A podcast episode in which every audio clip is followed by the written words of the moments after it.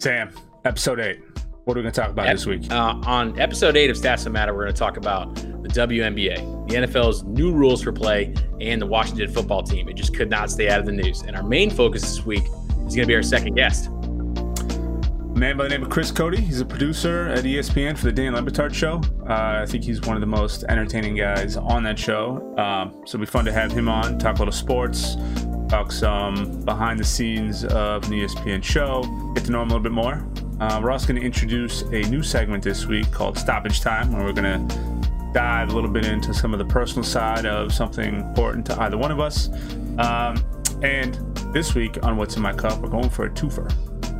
A twofer. Oh, yes. Look, shout out to all the listeners and supporters. As always, you can find Stats That Matter wherever you get your podcast. And you got to follow us on social media. On Twitter, it's at Stats Podcast. And on the IG, it's at Stats That Matter. Let's get into the show. And now we're going to go ahead and just crack them. It's time. So by the time this episode airs on Thursday, I will have started my vacation. I have not taken any extended time off other than my COVID illness uh, since pretty much this time last year. And anybody who knows me personally and understands what my workload is like, this is probably the most deserved and I will say it of myself, the most deserved Oh, yeah. vacation ever. Uh, my workload at work has just been insane. I'm doing the work of 10 people. So, uh, mixing it up a little bit this episode. Uh, I'm actually going to drink, you know, shout out to everybody who assumed I drink nothing but IPAs. Uh, this one's called Fizz Whizzer. It's a peach Melba sour from a brewery here in Connecticut called Hog River. Uh, a little sweet, little tart, uh, but not bad. I'm not a terribly huge sour guy myself, but I keep trying. I've probably put a hundred or so down, if not more. Um, and Hog River, they make one called Gobble Funk that is probably up there with um, the very few that I would enjoy. I could still only have like one in a sitting, but vacation, specialty beer, gotta go a little uh gotta go a little off the wall. Oh yeah for sure. This week i am drinking uh floating orchids from dogfish head. I was up in uh, rehoboth beach this past weekend took a little vacation myself got a little beach time got a little burn on. Uh, that's a sunburn. It's not like a rasta burn or anything like that um, or a rug burn and it is 6.5% tropical ipa i mean we got to keep this summer going even when the thunderstorms are here. So cheers. Let's get into this thing huh? Cheers.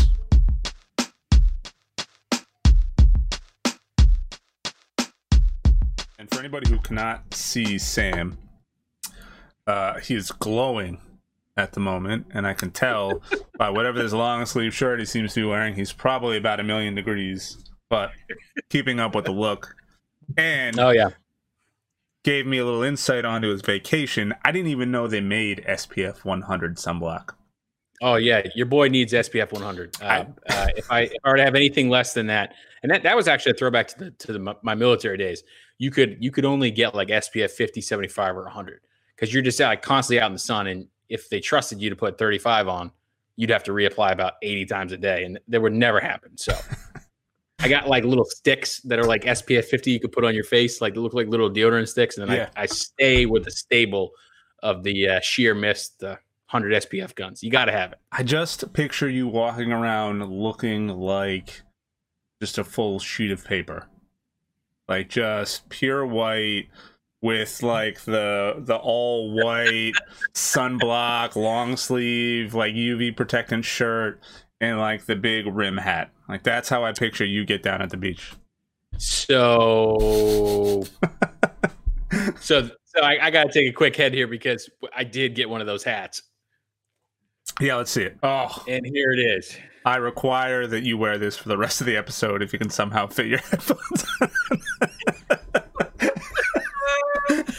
oh, so you guys, you guys can't see this, but maybe if you can, uh, hold on. Let me, let me mess with these headphones. So this, this is really, this is this is how it goes, right? Um, the beginning of the summer, uh, I do look like a sheet of, of, of you know, college ruled paper that goes in your trapper keeper. Yep. Um, then I get burned, so it's like a fresh cooked Maine lobster, and I look like that for about uh, I don't know, probably like can't even take this. month. I can't even take this seriously right It's now. recording. It's I have, to, recording. I have to take a That's screenshot of this. I have to take this is this is going to be the thumbnail for our episode.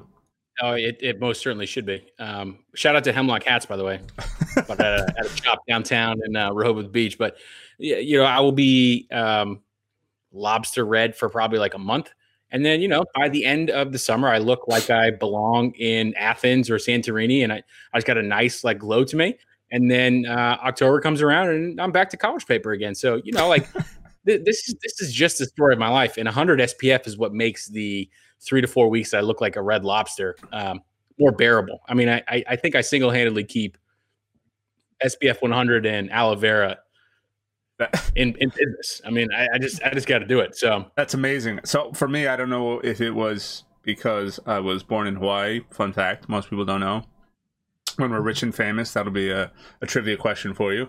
Um, Yeah. however, the first I don't know four years of my life, I ran around without a, anything more than maybe a diaper or some shorts on. Um, my dad and his whole family are very Irish. My full name is Timothy Patrick Cronin. He's John Michael Cronin. My brother's William John Cronin. Uh, were you guys like asked to be extras in uh, in the Departed, or did you not make it because you Uh, were born outside of New England?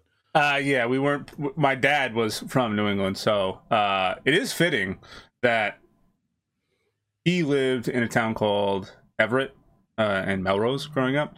And of all of the moving around I did, because I went all over the place, uh, as my son was born, we actually moved from Charlestown in Boston to Melrose, Massachusetts. And I kind of forgot that that happened, that he was from Melrose which is dumb because we were there all the time to see my grandfather.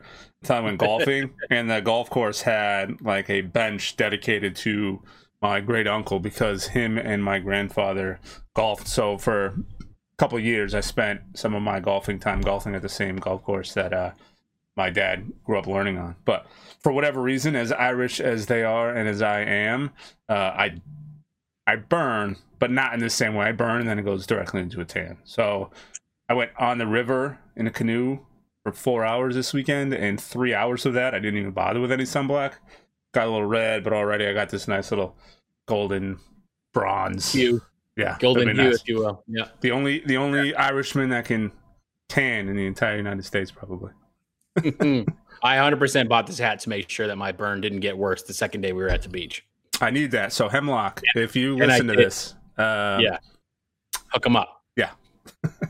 and the, cool thing is, it has, uh, I don't know if you see this, it's got Jaguars underneath the brim. nice. It's, it's, it's, uh, it's weird, but yeah, it's, uh, it's pretty sweet. All right, I right. like it. So we're throwing things out of whack here, but obviously, well, you know, here we are, we're coming up fast on our 10th episode here in a couple weeks. And of course, we've been asking all the time listen, if you guys have suggestions for the show, shout them out. Let us know. Um, we didn't tacitly ask you to correct us if we made some mistakes, but you know, the expectation is you if you're friends with us, you'll do that anyways. We'll know. So, Tim, I, I got a couple retractions because you, the fan, spoke and we listened. Uh, this is a text from uh, a big Seattle sports fan I know uh, from my time in the military, and I'll read it here. And he says, How are you guys going to talk about baseball swings, which is episode five, I believe, of Stats Manor, Mhm. even momentarily, and not bring up the sweetest swing in baseball from the kid himself, Ken Griffey Jr.? That's an absolute travesty. And to that, I say, Well, I mean, we kind of mentioned him, but we went right past him, just like Long Gone Summer did. We said he was in it, and then he was out of it. So we're going to mention him, and then we leave it. Yeah, uh, I will. I will admit that one. Um, big Ken Griffey Jr. fan.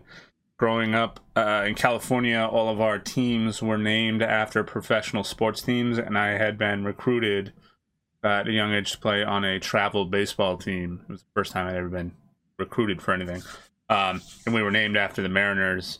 So all of our bags and coats and everything that had our names on it, they were all branded from the Mariners. So even though we were in California and I was a Sox fan and a Dodgers fan, I started to take on a little bit of a, a soft spot for the the Mariners. So I grew up watching them quite a bit. Um, so I will I will own that one as a, as a failure. Um, definitely one of the sweetest swings. Pioneered. He, he didn't start, but he definitely pioneered the sort of this is my own look in the league with the backwards hat anytime he could. Disappointed I never got to see him play, but You are 100% correct. It is a crime against baseball humanity to leave them off the list. We'll use that as like a limited test, limit test. Every time we, uh, you know, we, we go to talk about old school baseball, we'll just have to say, all right, th- does the kid effect work here? And then we'll go ahead and say something about that. So that's good. Uh, then another one, I got this one via Facebook Messenger. This is from a longtime friend of mine from college. And he, he referred to himself, actually. I didn't name him in episode seven of Stats Don't Matter when we talked about uh, the guy that ate uh, nine Whopper Juniors. Uh, he, he sent me a screenshot of the pod and he said, quote, it was 10 Whopper Juniors and Steve's fries, unquote. and then he, he said a couple laugh faces. So Tom, thank you very much. I, I, tried to I tried to give you some clout as much as I could, but yes, that was a um, that was a dare. We mm-hmm. we decided to walk down to the Burger King in, in Gorham, you know, right there on uh, on Main Drag, and we said, yep. I bet you can't eat ten Whopper Juniors. Tom is in a league all of his own, so so we. Uh, appreciate the fact that you guys brought this to us and our apologies for not getting those facts straight. Uh, stats don't matter, but facts do. So keep those retractions coming. Keep us on our toes. We appreciate it. And man, please, please get your insides checked, get the heart checked, get yourself, uh, you know, a full write up because that cholesterol is probably still bouncing around inside your lower arteries. So, without a doubt, without a doubt. All right, let's get into this fast break here. The fast break of these sports stories that are happening right now, and you need our take on them. Uh, Tim Myles Garrett is going to make a lot of money, a lot of money five years, $125 million, and a long term extension with the Cleveland Browns. Chris Jones got a four year deal that's worth 85 million, 60 of it is it guaranteed. And I mean, I guess it's good to see that after Patrick Mahomes uh, took all the gold reserve from Fort Knox and all the money in the, in the Federal Reserve with his 10 year, $500 million deal, that uh, it's a good sign that teams are negotiating. Some semblance of the league uh, is coming back with these types mm-hmm. of deals happening. Yeah, what's the saying? If, if as I rise, we all rise. You know, you see it all the time. Some crazy deal comes out of nowhere, and then the next thing you know, all these other deals start coming out that are, you know, really high paying, and Bryce Harper and, and, and Trout and things like that. Um, it's not nearly on the same level as Patrick Mahomes, but it's pretty damn good money. Uh, of that money, of 125 million, 100 of it is guaranteed, and fifty Ooh. of it and fifty of it he gets the day he signs. Could you imagine walking in, signing a contract, and being like, "And sir, here's your check for fifty million dollars. Go buy a small island somewhere." Oh, and we're going to continue to pay you a couple million dollars every single year on top of that, just for fun money. That is bananas to me, but that is what happens when you were 2019's 49th listed player in the NFL's top 100 list. So you earned yeah. it uh, you hope that you know, as a defensive player making this much money, I'm sure Sam Darnold and several of these other high-profile players will also begin to take in more. I think defense defense wins games, as they say, but you always tend to hear more about the offensive players making a ton of money. Uh, hopefully, this just starts a trend where you know everyone's getting paid, and now I can pay five hundred dollars for uh, nosebleed tickets. We sweet. Oh yeah, for sure. It's a good thing. It's a good thing for sure. Uh, the Washington football team announced Monday that it's officially retiring its old name and logo. And some of the potential names that uh, are in line to replace it are the Washington Warriors, the Red Tails, which is a tribute to Tuskegee Airmen, uh, veterans, the Washington Red Pandas, the Washington Founders, Federals, Red Wolves, Braves, which is a shout out to the original name of the team when it was in Boston, uh, Tribe, Freedom Fighters, Warhogs, the Potomacs, and the Red Tailed Hawks. But Tim, there's a problem because mm-hmm. most, if not all, of those potential team names are currently trademarked by a Virginia man who's known as a patent squatter. And uh, I was today years old when I learned that patent squatters are people who patent things before they become hot. And mm-hmm. then they say, hey, you can have this name, but you need to pay me for it. So his name is uh, Martin McCauley. And apparently he sent an email to the NFL saying, hey, you can have these names. And 10 days later, since they didn't respond to them, he put on Twitter this morning at 5:58 a.m. I think 10 days of offering to give the NFL my trademarks for free is enough. My new answer will be something vague like, I never expected anything, but I will entertain any offer they want to make. This would be funny if it wasn't so sad because it actually kind of lends a lot of weight to the thought that if FedEx didn't formally asked Dan Snyder to change the name and Nike and Amazon didn't covertly stop keeping their merchandise online to stop people from like rushing to purchase it, that uh, maybe nothing would have been done. So now the team has to fight for its right to throw a name change party. And uh, this seems like the most Washington football team thing that could possibly happen. Man, uh, talk about drastic short sightedness. Uh, all of this, I get it. Uh, it's in the time of social change. The climate is very tense. There was a lot of scrutiny that was going on. Your uh, financial backing and your financial well being was at risk. So you, you decided to quickly make a move. Perhaps in a bit of short sightedness, maybe you should have kept that stuff closer to the chest until you actually came up with a plan to make that change, not just, I'm going to do it. Now, granted, this guy's probably a jerk and had started doing it uh, or started planning for ahead of time. I know these are quote unquote cheap purchases, but they're not that cheap. I mean, some of these patents might run $500 a piece because you have to trademark it, you have to get some form of service or something that you own tied to it. So, I, from what I understand, he's made domain names and apparel uh, just to include names and, and phrases that help trademark, you know, team players, player count, those sort of phrases get tied into it. So now he can trademark it as a, a I don't know, sport. I'm no expert in trademark law, but from the sounds of it, this guy has done it enough that he's set himself up pretty well to sort of block all this. But I am not buying for one second that he was going to do it for free. You don't spend. Let's say he trade. No. Let's say he trademarked 25 names at $500 a piece. That's a lot of money to just say, "Oh, I was the guy who trademarked it." There's zero chance in hell that he wasn't trying to make a move for some sort of financial gain. And I know some of the reports that, "Oh, you owe it for $500." No, no, he's going to make a move. Um, funny little bit of irony uh, my name and a lot of things uh, like Twitter is uh, Gritty McDuff. Uh, because I at one point had the bright idea to, as a craft beer fan, I took on the name of one of my favorite beers at the time, which is a brewery in, I mean, uh, it's a brewery pub in Portland, Maine called Gritty McDuff. And then afterwards, I was like, oh, maybe someday they'll want it and I'll exchange it for some beer or some free food. Uh, I'm 37 now. I will be 37 yeah. this year, and they have not come knocking for it. So uh, those dreams and hopes uh, are gone. It wasn't really on purpose; it was an afterthought. But hey, Gritty McDuff's in Portland. I got you. I tell you what, yeah, getting uh, one of Gritty McDuff's uh, mugs was a, a, shining achievement of my uh, my early 20s for sure. Um, but you probably had one of those ideas about keeping the name after a few too many pub styles or or you know trout stout. Slick, slick nicks. Black fly that's what it is. Yeah. Slick nicks. Yeah, that too. So I, I completely understand that. Um, so hopefully they don't come after you for trademarks. citing this podcast, but then we'll know listen. So I guess 50 eh, 50, we'll take that. Yeah. Um, the NFL is going to ban jersey exchanges due to coronavirus concerns, mm, according to a set of mm-hmm, play mm-hmm. protocols that is almost certainly going to be DOA and not see the light of this season. Yeah. Uh, some of my favorite highlights from this policy are as follows 184 people max can be granted field access for the game. That doesn't count coaches, players, or assistants. Now, you might be wondering what a typical population of people on the field is, and it's actually a lot. It's a, it's 150 to 200 employees with 12 to 20 cameras. So basically, there's no change. Hmm. You you took 20 off the max. Yeah. Uh, no shared water cups or bottles in the sidelines. That's kind of smart, actually, because if the virus transmits via droplets, that's what you want to do. Mm-hmm. Uh, assistant coaches who are in the booth must wear masks when moving to and from the booth.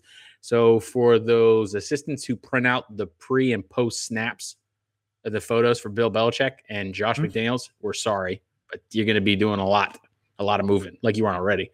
Uh, players are required to spend the night before games at the team hotel, even if playing at their home stadium. I think we already saw with the bubble in Orlando that's going to get broken a few times, I'm yeah. sure. Uh, copious temperature checks. Any player with a temp over 100.4 is barred from playing. So there will be no redux of the Michael Jordan flu game. And this is huge, actually, because in 2015, um, I did see the Seahawks when they played uh, the Steelers. It was a 39 30 thrilling victory. Russ tossed five TDs. And he said after the game that he had an illness He said he had the flu or something and he was sick as a dog. And in a game, he received three IVs. So in this in this time now, that would never happen. The first time Russ gets an IV or he has a temperature, he's, he's not playing. So yeah. you're going to see probably a lot of strong man records, you know, for most consecutive starts or, or games played. That's that's kind of in danger now. Not a bad thing though, because we don't really need people out there with coronavirus throwing it around. Uh, coaches and players who aren't likely to appear in the game are strongly encouraged, but not required to wear masks. Maybe I should strongly encourage, but not require them to maybe not be in the field. Yeah. Although I can see a lot of teams adopting this in fear or in a form of protection against the really expensive, apparently lip readers that uh, the other teams always hire because you always see them hiding their face, but behind things already. So maybe this is a, a cheap out. Um, it's really funny. I know a couple NFL players have tweeted about it and talked about it. Ton, but you are going in and playing a full contact sport where you are just bashing up against each other and piling up on top of each other. away from each other. And you're worried about swapping a jersey? That makes no sense at all right i mean they might as well just convert it to touch football except for touch if you get within like five yards they're down because there's yeah. no way that any of those things are going to take effect or work with players who are actually on the field and hitting each other you start a few feet away from each other. If you're doing your job, you stay within a few feet or closer to each other the entire time you're playing. And your job is to tackle the other person. Are they going to equip you with a face mask? No. Even I've seen some mock ups of like the, the shield that they can put sort of on the bottom half of your uh, face mask. Okay, that still leaves the whole bottom, still leaves the whole top, and it effectively it's the same thing as wearing a mask that's not fitted to your face. It's the the idea behind it's great. And, and, look, I'm one of those. I know masking and not masking is a really big thing, depending on where you fall on the political spectrum, apparently. Uh, and I err on the side of okay, there's a lot of information on both sides. It just means that we don't really know, so let's err on the side of caution. So they want to put a mask on the lower half of your face guard, then go for it, whatever. But I think, given the circumstance, it'd be like asking rugby players to go out with surgical face masks as they're playing. At the end of the day, you're literally. Oh, can you imagine seeing that in the scrum? Because like you would you wouldn't even know, even if a different color jerseys, you would or kits, you would you wouldn't know who was on your team. No, no. So I, I appreciate what they're trying to do, but you're asking a physical contact sport to adhere to some form of distancing restrictions or contact restrictions and I mean, I'm sorry. If I'm tackling you and I have you down and our faces are this close together, me walking to the sideline and taking a sip of water that someone else may have taken a sip of, or standing next to a coach who might not be wearing a mask is probably the least of my concerns. It's just, it's a, it's a, you have to try, you have to put something out so that you have some form of, you know, covering yourself if things definitely go south. But staying inside your room for 24 hours the, the the period in which you are contracting covid and you start showing your first symptoms can be up to five days. So the 24 hours before your game that's a little bit in vain also. I think it just tends to show more and more that we don't really know the best way to go about doing things and it harkens back to some of our previous podcasts where i said is the risk of going into something really not knowing what the hell we're doing worth it uh, in exchange for the value you put into each one of these players, and then to come out with some of these small things that give the appearance of helping, but forgetting the fact that these guys are literally just hugging each other for three hours every single day. And that doesn't even include practice. That is just what happens on the field for the time that you're watching the game, but then they all have to go to locker rooms and then they all have practices for three or four days in between. And you have all those travel plans in between. It's, I get it. You have to make an attempt, you have to try it, but anybody who looks at that has to just, like, if you, if you're one of those that thinks masks are ridiculous, there's no way you take any of that seriously.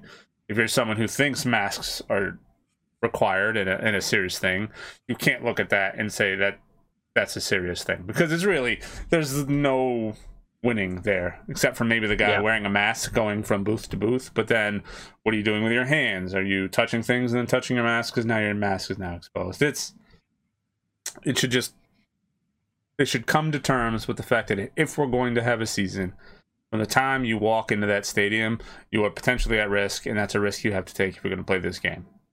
Just stop the over restrictions because it's they're all in vain.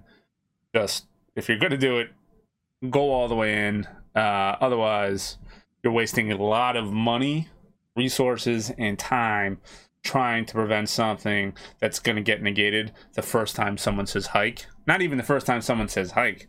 After the coin, to- after the coin toss, when the two Yeah. teams line up against each other, gone, gone. Those 24 Or- players or on a guy like um like Drew Brees when he like licks his finger and then goes to like you know get the ball handed to him like uh, okay yeah.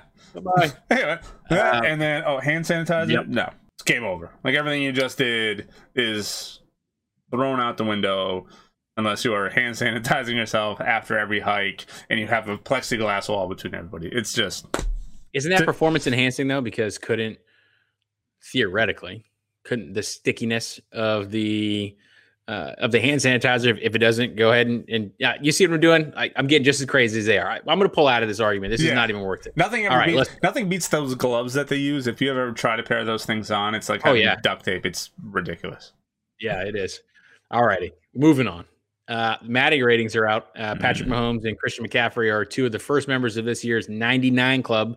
Get the 99 overall score. Um, the quarterback rankings came out, and some people are upset. Tim, I don't know if you know who was number two on the list after Mhm, uh, mhm. Patrick Mahomes. Uh, he, um, you know, his middle name might be Carrington. He might uh, be hailing from Richmond, Virginia. He might have gone to the University of Wisconsin. He might play for the Seattle Seahawks. It's Russell Wilson, 97 overall. And it's about time my dude Russ is getting some respect. Right behind him, uh, Lamar Jackson, number, you know, three. He's got 94 overall. Drew Brees, 93 overall. Tom Brady, number five, 90 overall. That that is crazy. I mean, at this at this rate, Tom Brady could be in Madden uh, 30, 33, hmm. and you know, he'd still have like a 70. Probably. score, which is better Yeah. than some of these other, you know, quarterbacks. I just want to put that out Yeah. there. Well, I don't necessarily disagree much. I think two is a little high for Russ. I oh, actually Oh, would put this is crazy. I would put Lamar. I would flop Lamar and Russell. Uh, I you would guys even, can't see this because you're listening to it, but I'm eye rolling so hard right now. I would even make a case. It's tough because both of them are so early in their careers. But I would even maybe make a case, depending on what game you looked at last year, with Lamar being one and Mahomes being. But Mahomes won MVP. I get it. He had all the flashy, you know, left hand throws and all those crazy throws. His IQ was supposed to be really high. Um, so I get it. I will give him number one. I would probably put Lamar right behind him. And I'd be all right with Russ at number three. I think Tom Brady might even be a smidge high going into an unknown season. Given his age, I would have been okay seeing him down to like seven or eight ish. Um, even even ten. I mean, guy's old as dirt. Going into a new team. Uh, Gronkowski, his out is there, but it's his first year without Belichick. So he's getting a little bit of the benefit of the doubt. His football IQ is still better than anybody else on the field, which is where his bread and butter is now. It's not necessarily the 60 yard bombs, um, but his ability to recognize what a defense is doing and make adjustments and changes and make something out of that uh, warrants higher ratings than almost everyone on this list. But let's be real, uh, football IQ gets you so far when you know the guy who's at the top of the list can throw off his back foot falling backwards and drop an 80 yard dime. So I get it. Yeah. I get it. He's Yeah. I, I think he's a little high. Should be closer to like I would put I would put Brady down a little further, maybe like eight or nine. Well, it's interesting. Rodgers is uh, number six, 89 overall. Matt Ryan, number seven, 87 overall. Deshaun Watson, number eight, 86 overall. Dak Prescott, number nine, 84 overall. And Carson Wentz, Mm. um, 84 overall as well. So uh, there's a little bit of suspect rating, I think, going down there back. But I, have, um, I have a little bit of a not a hot take, but I would consider swapping Carson Wentz or maybe maybe Dak with of all people Tannehill because Oh, according to Pro Football Reference, he led in several categories last year, including passer rating and yards per attempt, which is very surprising. Um, you took that's comparing Carson Wentz season versus his season. So if you go back just the last three years, um, he led a couple of other categories, which is a little surprising to me. I know he was you know, surprising that he led in any number without a lot of conversation going around. I know he's a little bit older than someone like Carson Wentz. Carson Wentz has been a little bit more injury prone, but Carson Wentz has more attempts. Um, he has more completions, but the overall rating is lower. Um, I don't have a lot of faith in Carson Wentz myself. I have a lot of faith in Tannehill either, but I think I would put Tannehill on that list and maybe bump Carson off that top 20 or off that top 10. But I do think Carson Wentz at his prime, given a few years, might work his way up that list, but it's yet to be seen because the poor guy can't stay healthy. well, he also he doesn't have any receivers to throw to. I mean, Yeah. This, this is kind of the thing, right? Tannehill did benefit from having Jarvis Landry for a couple of years, and then he went to a place where he had AJ Brown and Derrick Henry that were able to sort of make the offense, you know, hum right along. So Yep. I, I'm not going to just ding Carson completely. Uh, even though I don't think he's ever won against a certain team that's uh, their quarterback is number two on the list, but you know we don't need to go ahead there. Uh, that's fine. It is what it is. Eagles fans will hop in my mentions. Hmm. And also, you got to you got to one or two maybe. And that's my last thought on this. Um, I mean, Lamar is on the cover, right? So if you're going to break the Madden curse, maybe you don't need to be on the cover and the 99 club overall, because then you're just kind of like really tempting fate to like come in and get you. You know what I mean? Hmm. Oh, So we're talking about sports in a bubble, but uh, NBA players are seeming to already break the bubble rules already, which we knew.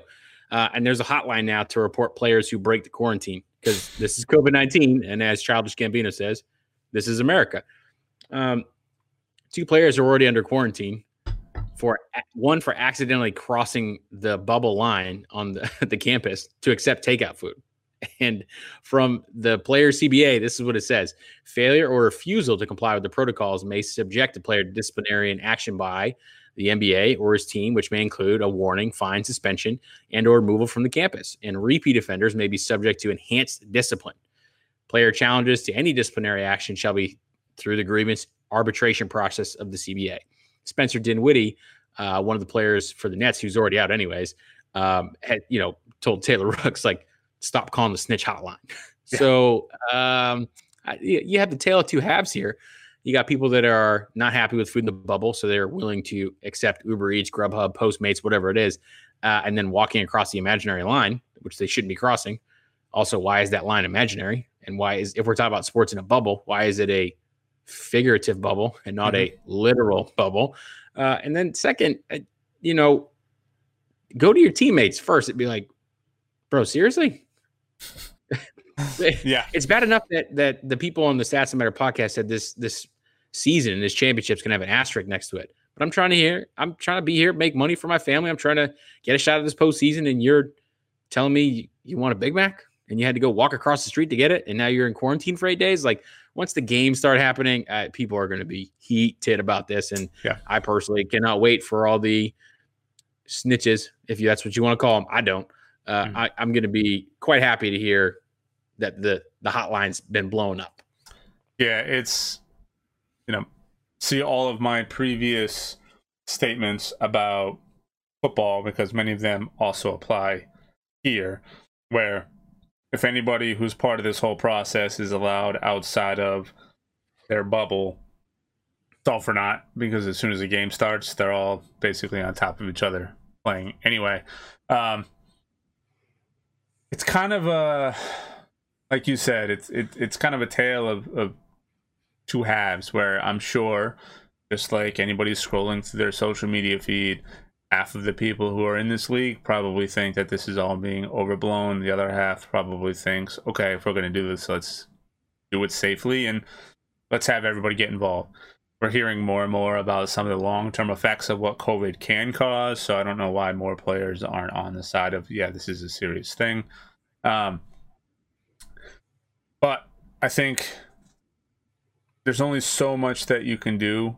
You're asking players to risk themselves and their well being and their lives to come out. You know, lives might be a bit dramatic, but in some cases, yeah, you are risking your life to come out and play a dumb game at the end of the day. It's just a it's a game that people pay a lot of money to watch and people get paid a lot of money to play. Um, you don't want to feel like you're in a prison. I get it. You had the opportunity to opt out. You had the opportunity to say, uh, no, I don't want to be part of this uh, for whatever reason. You didn't have to go, so it isn't quote unquote prison. But at the same time, they're all grown men. You know, the age range from these guys is 20 ish to 40. So having them, you know, you are going to be here for several weeks inside of this small space. I get it. It's really hard. Some of the younger guys are, you know, you're hearing college parties and COVID parties and, you know, all these crazy things that are going on. And some of these young guys are probably like, look, I'm just getting a burger across the street.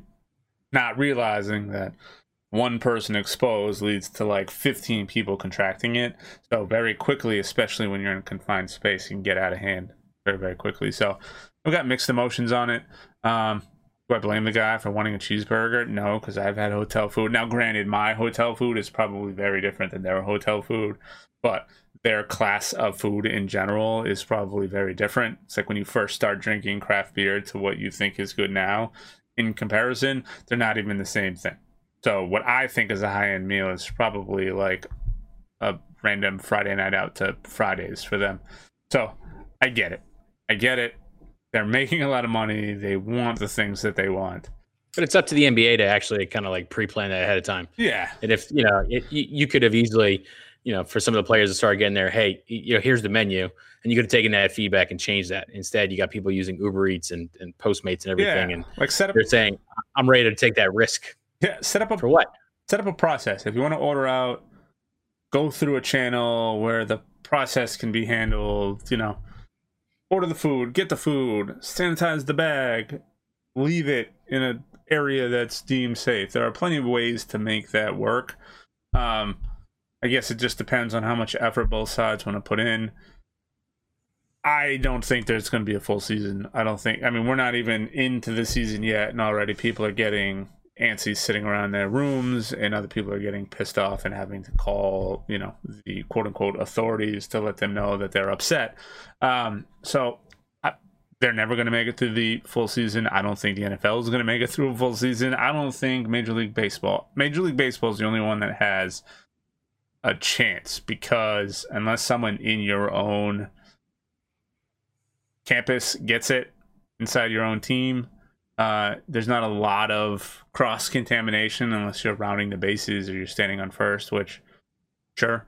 Um, I, you know, as this thing continues to get out of out of hand, I don't I don't think any of them are going to have a real season. I just look at all of this as wasted resources that's going to hurt all of these teams down the road for and leagues for all the money that they're having to put into it. I know it's a little bit cynical, but they're reporting they reported what last week and already you're having guys like no no i need i need my uber. I need my i need what i need.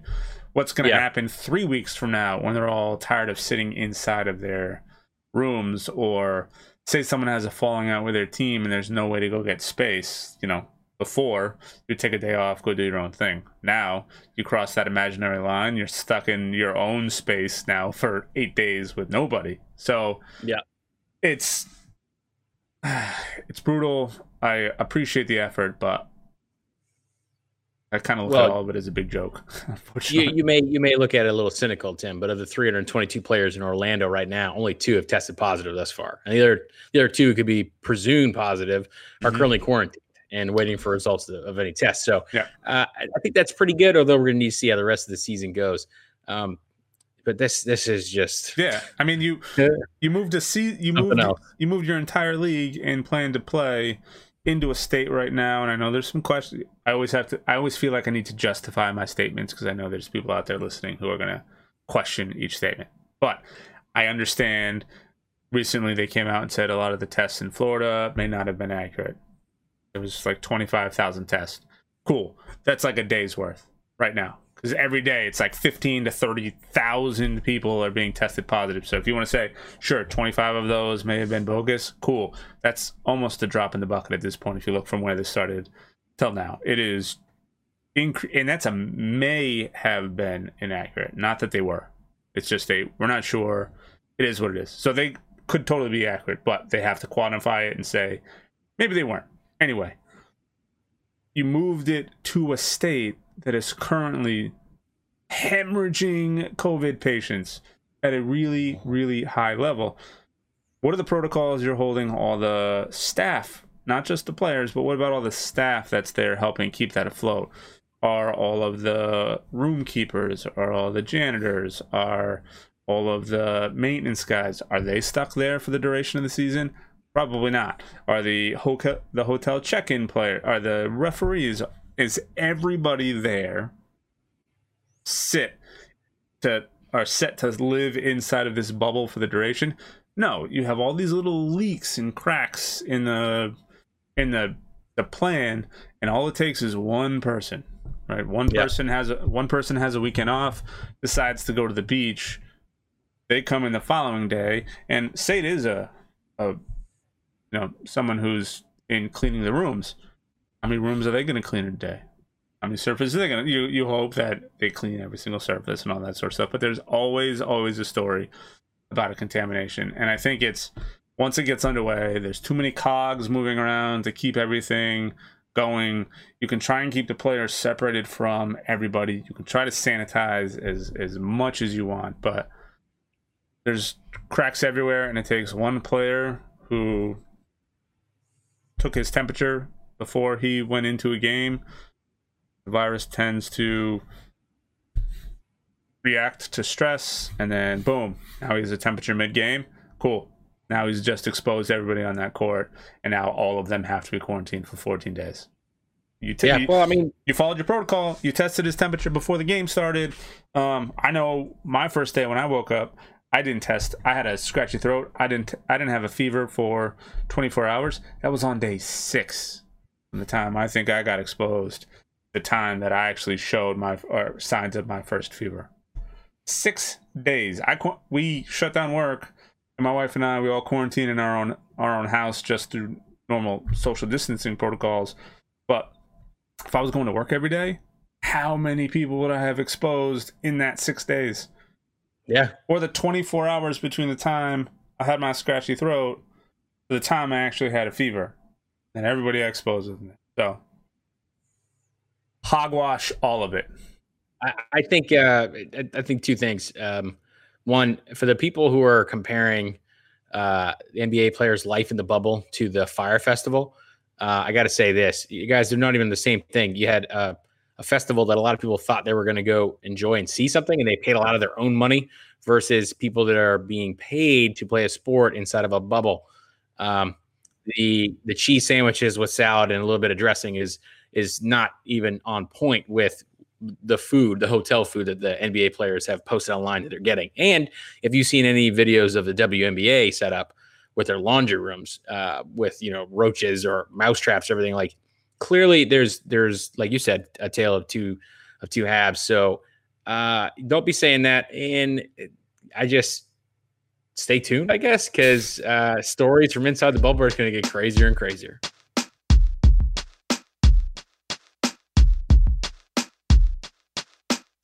So that was the fast break. Those are the stories we think you need to know. Uh, Tim, we're about to get into our interview here with our second guest, Chris Cote. But before we do, I just I kind of I listened to the episode of the uh, Greg Cote podcast that you were on the other day, and for you know listeners out there, definitely go check it out. Um, and I was just really, really, I, I, think personally impacted a little bit by just hearing sort of your story about um, some of the things that your family had to go through. And it's just, it's kind of wild because like we were still talking, but like I didn't, I, did, I guess I didn't really fully understand, you know, that, that you had presumed positive for COVID and that, that was like something that was going on through your life. Uh, I mean, I'm not going to spoil the, the episode of the podcast for the listeners. They should go definitely download and listen to it as soon as they finish here. But when you talked about having like games that you would play with your son, like on different sides of the glass, like I had to hit pause. Like I would that that like just kind of hit me in, in the gut a little bit. And I just got to say, obviously, from you know my small family to yours, like I, I truly appreciate the fact that you're still here with us and you're doing this, um, and just you're you're fighting, talking about that and sharing that story. Uh, I think that there's so much hype and paranoia around this, and uh, it's just, it's just unreal that you were able to to share that stuff. Thanks. Yeah, it was. um I talked about a little bit, but it's hard to sort of convey how difficult it was. Just it was so early on in all this, just the fear of what could be and what couldn't be. Days where I had like you know some difficulties breathing, or yeah, I was like I need to lay down, and I fell asleep for several hours, which we jokingly look back at now as maybe not a good idea. If I think I'm going to pass out, maybe that's not a good time to to lay down, but it was a little heartbreaking sitting in you know i have a four year old who's very very aware of separated life from his father who's you know in the same house but isn't able to do things. So I had glass markers and you know i taught him how to play you know tic-tac-toe. We would draw pictures. He would leave notes for me. Um, we'd set up ipads on both sides and we would start the same movie just to sit and have little movie nights. And you know he was a little trooper would push himself in this really uncomfortable corner spot to like lean up against the glass just to kind of feel that there was there was something there. So uh, it is frustrating seeing all the stuff that goes online. I know a lot of people get sick and they don't show any symptoms or anything like that, but to have it, to have gone through it, to see the heartbreak on my son's face, to see the worry on my wife's face, to kind of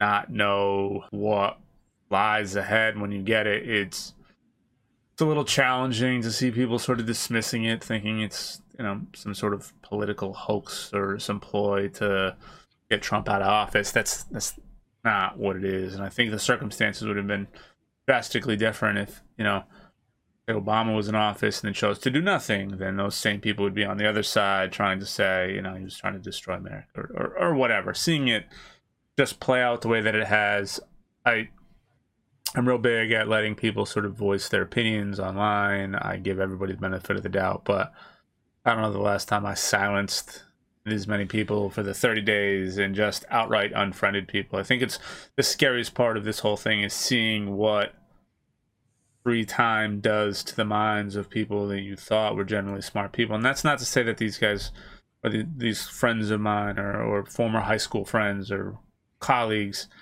Uh, it's not to say that they're not smart people. That's not at all what I'm saying. I'm not trying to insult anybody, but to see the rabbit hole you get lost down the moment you see something that you can kind of associate with or you find maybe you think a little bit of truth to. And you can find anything online that will back up whatever your thought is and you will find other people who will agree with you and help echo that back to you. And i think the problem ends up becoming so you can find anything online. So as much as someone wants to stand and call the other side a bunch of sheep for blindly following. You're getting your information from that same source in the same way that they are. Uh, and you go through the verification process of both sides. I often think how ironic it would be if we find out five years from now that uh, a lot of the information being spread about masks not being important and how COVID's being um, pushed as a political propaganda machine. Um, ended up funneling down to you know put your tinfoil hat for a second but we know russian bots are a thing. That's not a conspiracy theory. We know that they were a thing. But let's say foreign actors decide hey you know what?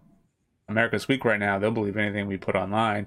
Let's start pushing all of these conspiracy theories and stories about how this is important because hey now look at their cases spike. Now you know how long it's going to take for their economy to recover. And I know that's all tinfoil stuff, but it's stuff that you tend to think about because it's just unreal. And I think if you look at both sides of the argument, the only thing we really know is that we don't know what this thing is. And erring on the side of caution shouldn't be a political choice. It should just be, in my two cents, the for the benefit of everybody. You know, or difficult. Yeah, I mean, just think about it. If if wearing a mask is is not uh, compatible to you because you think it doesn't look good, then go get yourself a good looking mask. I mean, I got one that's like a Cheshire cat smile, and people people could be ticking me off, and I could be frowning or angry as hell, and they're not going to know because I'm always smiling. That's right. I'm just, I mean, I'm just, I'm making light of it. But anyways, uh, everyone needs Yeah. to go listen to that that that pod, uh, the, the Greg Cote show. Uh, that, that was just fantastic. And and Tim, thanks for sharing.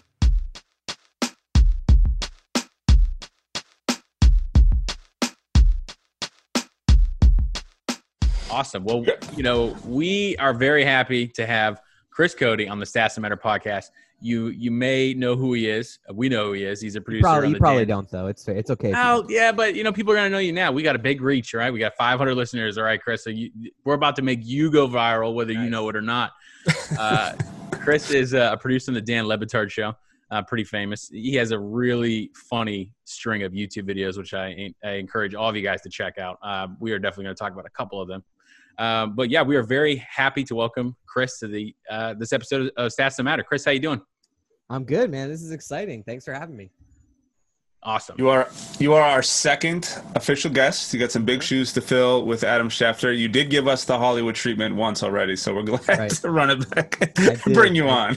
I did. I apologize about that. I am here. That's what I did. I, that's actually why I did it. You don't know Oh, that. Like I was just like, I'm Chris Cote. Like I can't just show up on time the first episode. Like I got to just push Oh, it back a man. little bit.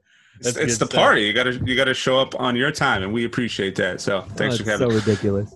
On top of the Dan pretty Le Batard show, you also have the Greg Cote show with your dad, and you also now do you write some of the segments for the Le Batard show? Because I know they have like the local hour with Chris Cote and whatnot. Yeah, I I mean writing it is, is is a really nice way of putting it. We don't we pretty much prep more topics and stuff like we over prepare the shit out of the show and then use none of it. So like the show it, it's it's unlike any other show when people come and fill in for our show, they just look at us like you guys don't like plan out every segment and we're just like not really.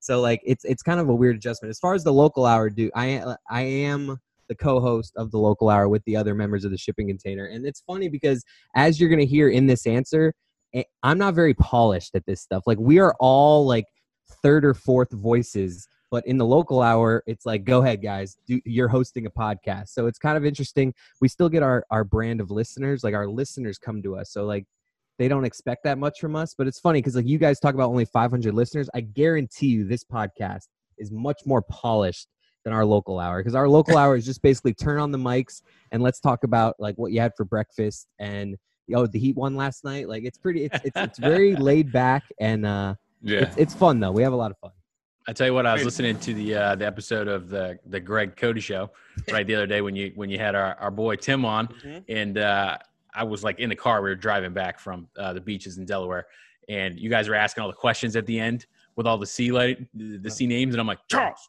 Dickett, Lindbergh, and, and my wife is like, "What are you doing?" I'm like, "Just listen to the pod, all right? Yeah. Like, this is that big. bit this that is big." bit is so frustrating for me because my dad just wants to just like educate people and i want him to get more wacky with it and he just wants to give you literally the five most famous charleses ever and it's just it's a it's a a, a thing of contention on our show but yes that is a fun bit But I mean, how many people can say they, they do a podcast like with, with their dad or they're on a show with their dad? You know, I mean, that's got to be kind of neat. No, that is really cool. And my dad gets a lot of shit on the show. So a lot of times when we interact on the show, it's me not embarrassing him, but bringing something up that could be funny. So a lot of times I'll get slack on Twitter about you're so mean to your dad and how how would you and but like really we have a great relationship and we're all we're just like doing a show. So like I always get a little frustrated when people come at me like that. Like like like I'm mean to my dad when most of the stuff that we're doing is not pre-planned out, but we're you know we're we're just trying to make people laugh. So a lot of times, you know, I, that's Yeah. yeah. that's interesting. Now, did that come naturally, or was that part of the inspiration from like Le Batard and his dad? Because I know they're really close. Um, I don't think so. Like, uh, like I don't think like they didn't bring me on because of my dad. Like because they wanted Right. that theme. I mean, the way I started with the show is just like interning, and and then like obviously a lot of privilege. Definitely a lot of privilege getting my my foot in the door. There's no uh. I'm- don't want to like be misunderstood that I Yeah, earned yeah, like you know I, I definitely got the opportunity with the show um because of my dad but you know once I got to be an intern there it was crazy just I basically just wouldn't let them I, I annoyed the shit out of them with just ideas and segment bit and bits and Yeah. so it kind of like carved my niche that way but uh as far as it was definitely not pre-planned like it's crazy like i think that's Mhm. what makes the show um like it has it's a wacky show and we talk about a lot of stupid shit but there's like an undertone of like family and stuff Yeah. so like that's why i Yeah. think it's a good it gives a good balance because if we didn't have that it would just be a bunch of idiots laughing about nonsense I was gonna say that that was gonna be something I was gonna ask kind of later on, but one of the things I like about the show the most is that it's entertainment thinly veiled or under the guise of sports. So you still get the sports information, but it's an entertaining sort of pathway to get to that point and an end point. It's it I, I constantly joke around that it's you know it's not really a sports show. Mhm. It's an entertainment show loosely based on sports, and I think that's pretty accurate. And I think you guys tend to sort of embrace that pretty well. Right, because like we could have a plan. Like, there's a big news story. We're starting the first, like, because usually the first segment we like to throw ESPN a bone, and we'll give you like the news story of the day. Like, we'll usually hit it in the first segment. But if Stugotz says something in that first segment and miss, like, says a word wrong, swat, like, has phlegm pop up, all of a sudden our plans to talk about the news of the day are out the window. And we're going to spend the next three segments just replaying that sound of Stugotz getting phlegmy. And then we're going to come back in the second segment with it a remix. So it's like a rap beat to it and we're playing the phlegm underneath it. So it's like, that's like, that's what you're talking about in that, like, you never know Yeah. where we're just going to get derailed somewhere. And th- that's where like the inside jokes come. And like, that's what, that's the special sauce of the show that makes it different. Do you ever wish it was more sports focused, or are you fine with it sort of the way it is? I for my career, I wish I hope I like I wish it was more sports focused sometimes. When I'm in it, I'm always having a blast doing what we're Yeah. doing. There are times where we're doing it and I'm thinking to myself, wow, if like an ESPN suits listening right now, like they, like they're not saying to themselves, I need Chris Cote on every show here because he just admitted that he doesn't return his shopping carts like when he's in the parking lot. Like after he leaves the grocery store, he just admitted because that's that's a whole nother like rabbit hole. I don't even want to take you down right now. Like I've tend to I tend to go with the theory that we're doing improv. So I'm always gonna kind of like go for the joke. Like there's a lot of things that I say that I don't necessarily actually true. Like, you know, I might I might go for a bit and say, you know what? Nope, I don't like chocolate ice cream. Just because everybody else was loving it and I was like, we can't all just love chocolate ice cream. Someone has to come in with the, so I'm the guy that like always takes the opposite side. Like nothing I Yeah. say you, you could call me like like most like, like I'm kind of the, the the POS on the show that just always is like, oh, Chris is that guy. He's saying the ridiculous thing. So like I, that's kind of like my lane. So it's fun when I'm in it, but there are times where I'm thinking to myself, man, some ESPN suit is probably listening to this, and he's like, what a dirtbag Chris is because he just said he doesn't pick up his dog's poop, and then he said that he doesn't return the cart after the uh. grocery store. So like. There's times where I'm like, ooh, I wish I could just be better at just talking about LeBron James. Well, if only there was a podcast where you wanted to maybe talk more about sports. I, I mean, I, I just struggle to, to think of where you possibly could find such a such a deal. But you know, I mean, we don't have to have you on four times a month. We, we can go three, two. It, it kind of depends on what you know your, your schedule is. Yeah, yeah, we, we, we definitely could. Um, so we make you- exactly zero revenue to split. It'll be perfect. yeah, yeah, yeah. Come on, right? It's, it's part of the glow up, right? Like everything's gonna balance out in the end. You, you got, you said you had privilege on the way up. This now you can get to, you know, put your work in. Give it back. For, yeah, for the brand, for the Right. industry. So you, you talk about improv and stuff, um, and and that is a pretty funny part of the show, honestly. To this day, the most I've ever laughed laughed at any bit on television was Dan almost throwing up on air when Onion? Stu ate the paper. Oh yeah, See that once again, a Stugotz bit. Like that one was legit. So, I mean, he wasn't really eating the paper, but Stugotz had the paper in his mouth and was like chewing it and stuff. Like that was Yeah. legit. There was, Was no it- was it. No fraudulence there. Was it a mean? Who, No, who was Dominique, it that? Dominique Fox. Dominique. Dominique Foxworth walked over, picked it up, was like, "Give me some of that," and took Yeah. it, the piece that fell out of Stugotz's mouth and put it in his own mouth. And to hear Dan just in the background, Yes.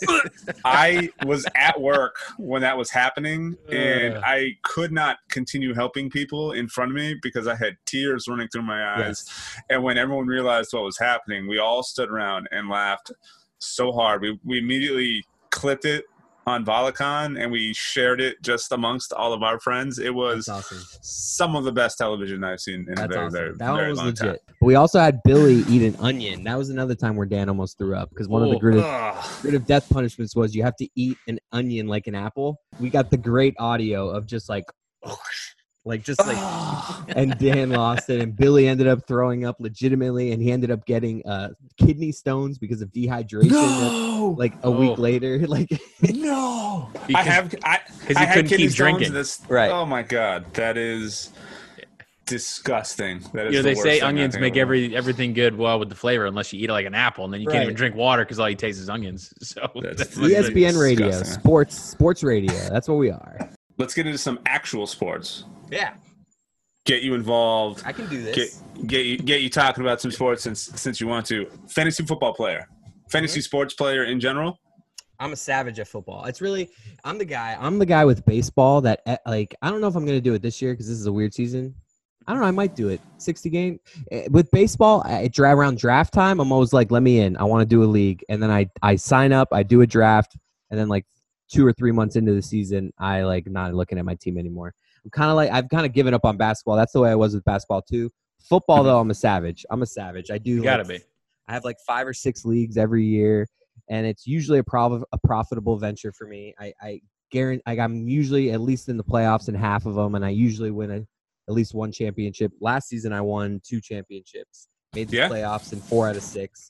It's it's by far my like I think most people are fantasy football people, but it's definitely my strength. You do standard uh, PPR or Um, I, I like like I said, since I have multiple leagues, I have like one league that I've been in for like 15 years that's non PPR. But most, I think, like most people, most of my leagues are PPR. But I like to change it up. I like to have different. I like the different structures and stuff. I like to keep it keep it different. I love, dude. It's there's nothing better than just on a nice uh, Wednesday morning checking the the, the uh, waiver wire. Like once the trans the waivers have gone through and you see who you got and setting all your lineups for the week. I love it. Do you have a, a strategy that you tend to follow, or what? does Like, are it we make like draft strategy, like draft strategies? wires? zero Yeah. RB. I I'm not a guy that's like I gotta draft a running back early. Like I will draft a running back early, but I I'm just like give me the studs. Like I'm honestly the guy like that will take a quarterback earlier than most people will say with their pre-charts and like oh once Mahomes is gone you should wait till like the 5th round or something. Like I'll I don't like subscribe to those theories. I just love my first 3 or 4 picks are usually my focus is just like give me the best player available. Like I want to like I want to be able to hold up my three top picks and be like, look at that, boom, boom, boom. It's where your Like- floor. It's where most of your points are going to come from every single Right. week. If you have a top producer at you know your your running back, your wide receiver, or your your tight end, your flex position, or your QB, I mean, you're going to be putting up fifty to sixty points like in the one o'clock games, and your opponent's going to be like, "Damn, this sucks." Yeah, I I crushed in a non PPR league. Mul- like I think we went back to back champions because it's a big money league. So I have like a partner, like me and my friend do it. We I Yep. think we won back to back when Jimmy Graham was peak Jimmy Graham with the Saints. We this is a non PPR league. I'm pretty sure we took uh, Jimmy Graham in like this late second round. Like people were like, "Whoa, they're taking Jimmy Graham!" Like like this is a non PP. Like and he just was just catching like 50 touchdowns every game. Like just like the little fade pass. That was yeah, that was a strategy. I love the draft, dude. Do you guys do live drafts? What's your what's your strategy on it? Like, are you guys like Uh, big uh, computer draft people? Like, obviously, most of them take place on the computer, but I love a good live draft. It's it's been Uh, a while since I've done a live draft. Yeah, used to where do I it back live, in the day. where I live now, most of my friends are all over the country. once you're older, right? Yeah, like two of my buddies live down in Florida, so they get involved. The rest are up in Maine, and I lived in Boston for ten years. So we got some of those guys. Um, I don't know the last time I did a live draft, just because none of us are in the same state. We we love it. Most of the time, we'll get like a Zoom conference or something going, Right. so that we're we can talk shit face to face, just like you would if you were in the same room. Right. That's Um, basically that's basically what I mean, though. Just being like somewhere where like I just love the when you put your pick up, and I love because in a live draft you get the sticker board, so you walk up, you put your sticker up, and then that walk back to your seat. It's always a good walk. It's like, is anyone? Are there people saying good pick? Are people mocking it? Like it's always, that Yeah. walk back is a very vulnerable walk back. I like it. Are you in any ESPN leagues? Um, we have a show league that was so ridiculous. I think last year because we just were like, well, let's make this a ridiculous league. So I think we had an 18 team league. No shit. just to, I think we, I think our original goal was to have a a 32 team league, and like just see what that would look like. But we like, there's a limit. I think on ESPN. I think 20 is like the cap. So I think we had an 18 team league. And But, you're uh, really like relying on the waiver wire plus everything. like, Yeah. it was such a ridiculous league. But once again, it was just a different format, so I actually kind of enjoyed it, and I actually dominated it because the the the show crew they're not like huge fantasy savages, so they're not like you know. It was basically just like me and Sarah Spain in the uh in the waiver wires every week, and everyone else was like because it wasn't a money league, so it wasn't a lot of high on priorities. But for me, if I'm in a league, I don't care if it's money or not. I'm checking that waiver wire. I, I'm going through my checklist every week. Like I don't care. That's awesome. Plus, it's Who- free who- chicken. Yeah.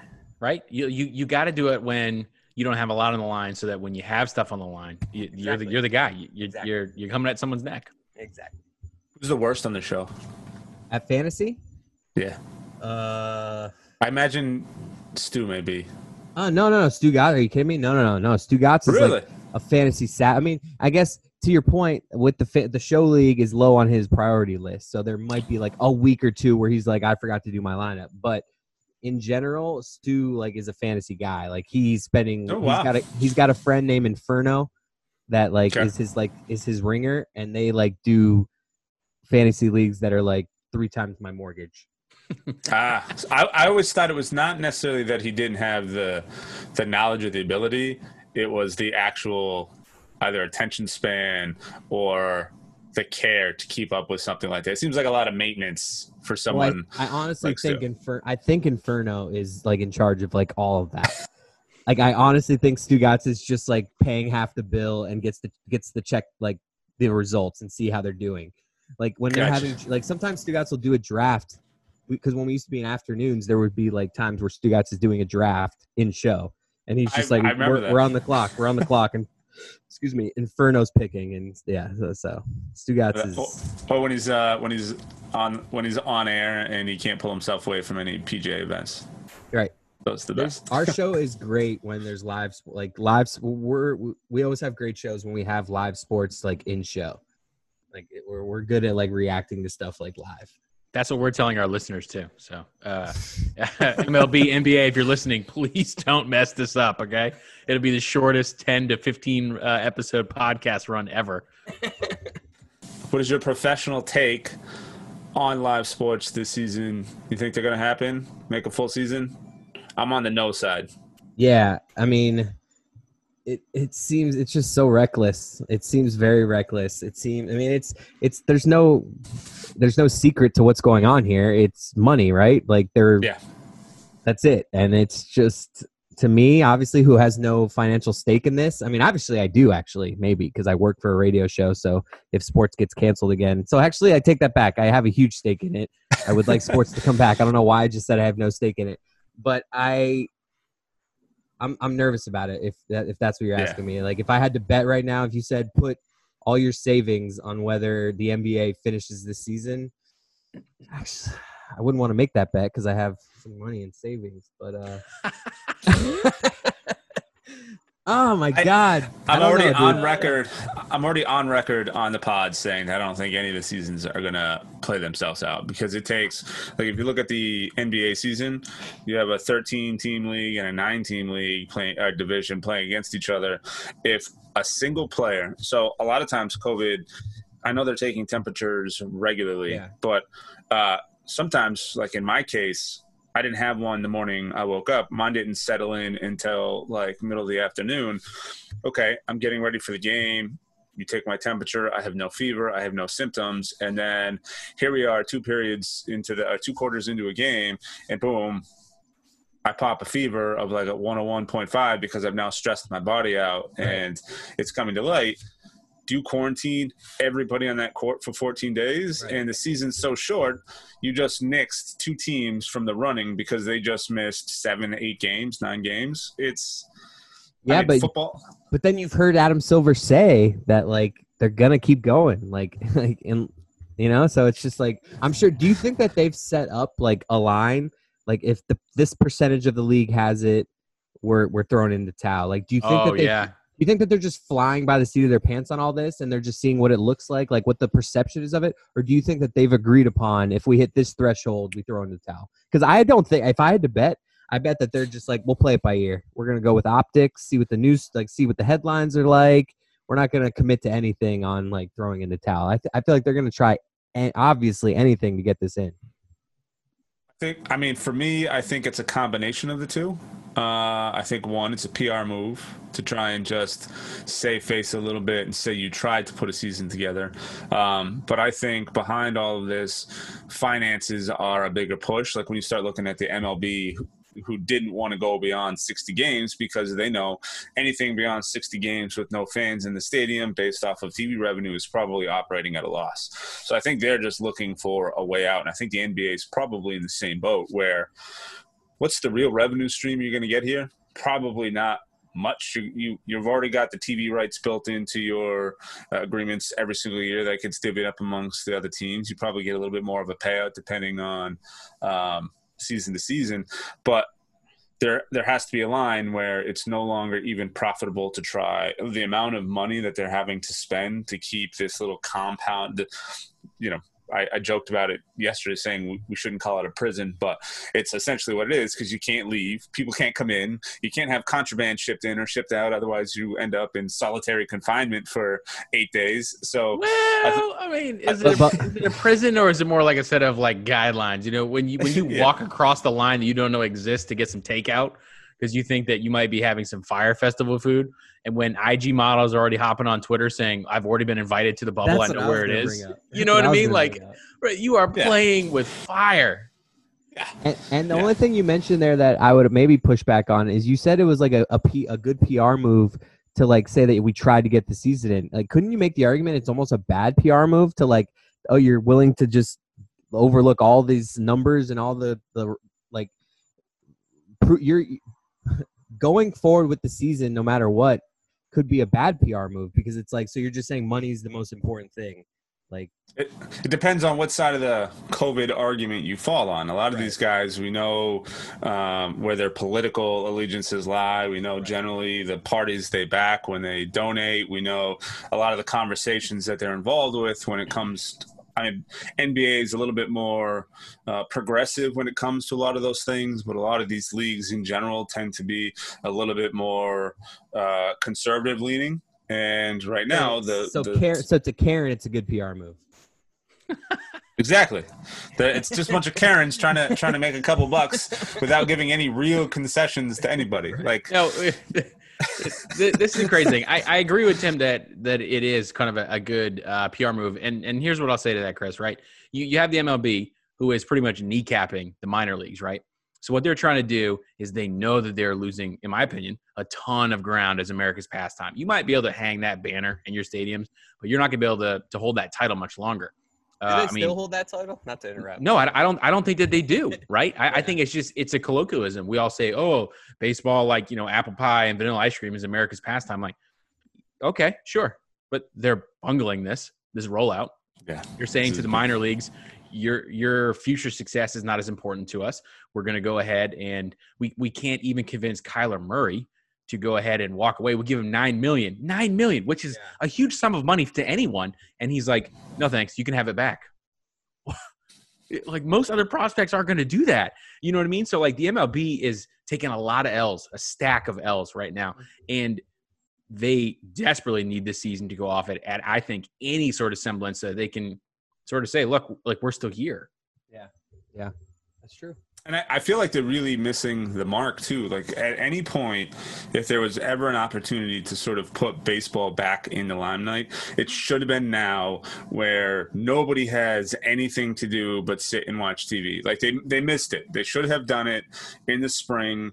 You should have found places to play like New York, who are already beyond their big wave. They're now sort of on the other side of the hill when it comes to infection rates. Instead of moving it down to a state that's literally on like you know they curve they flatten the curve but in the wrong direction it's literally a straight line upwards. Um, if you had taken just got your stuff together got a season started even if you didn't make it through a full season you probably could have had a month or two where most people who are sitting home and starved for sporting events would have sat and taken in more baseball than they probably would have taken in the last few years.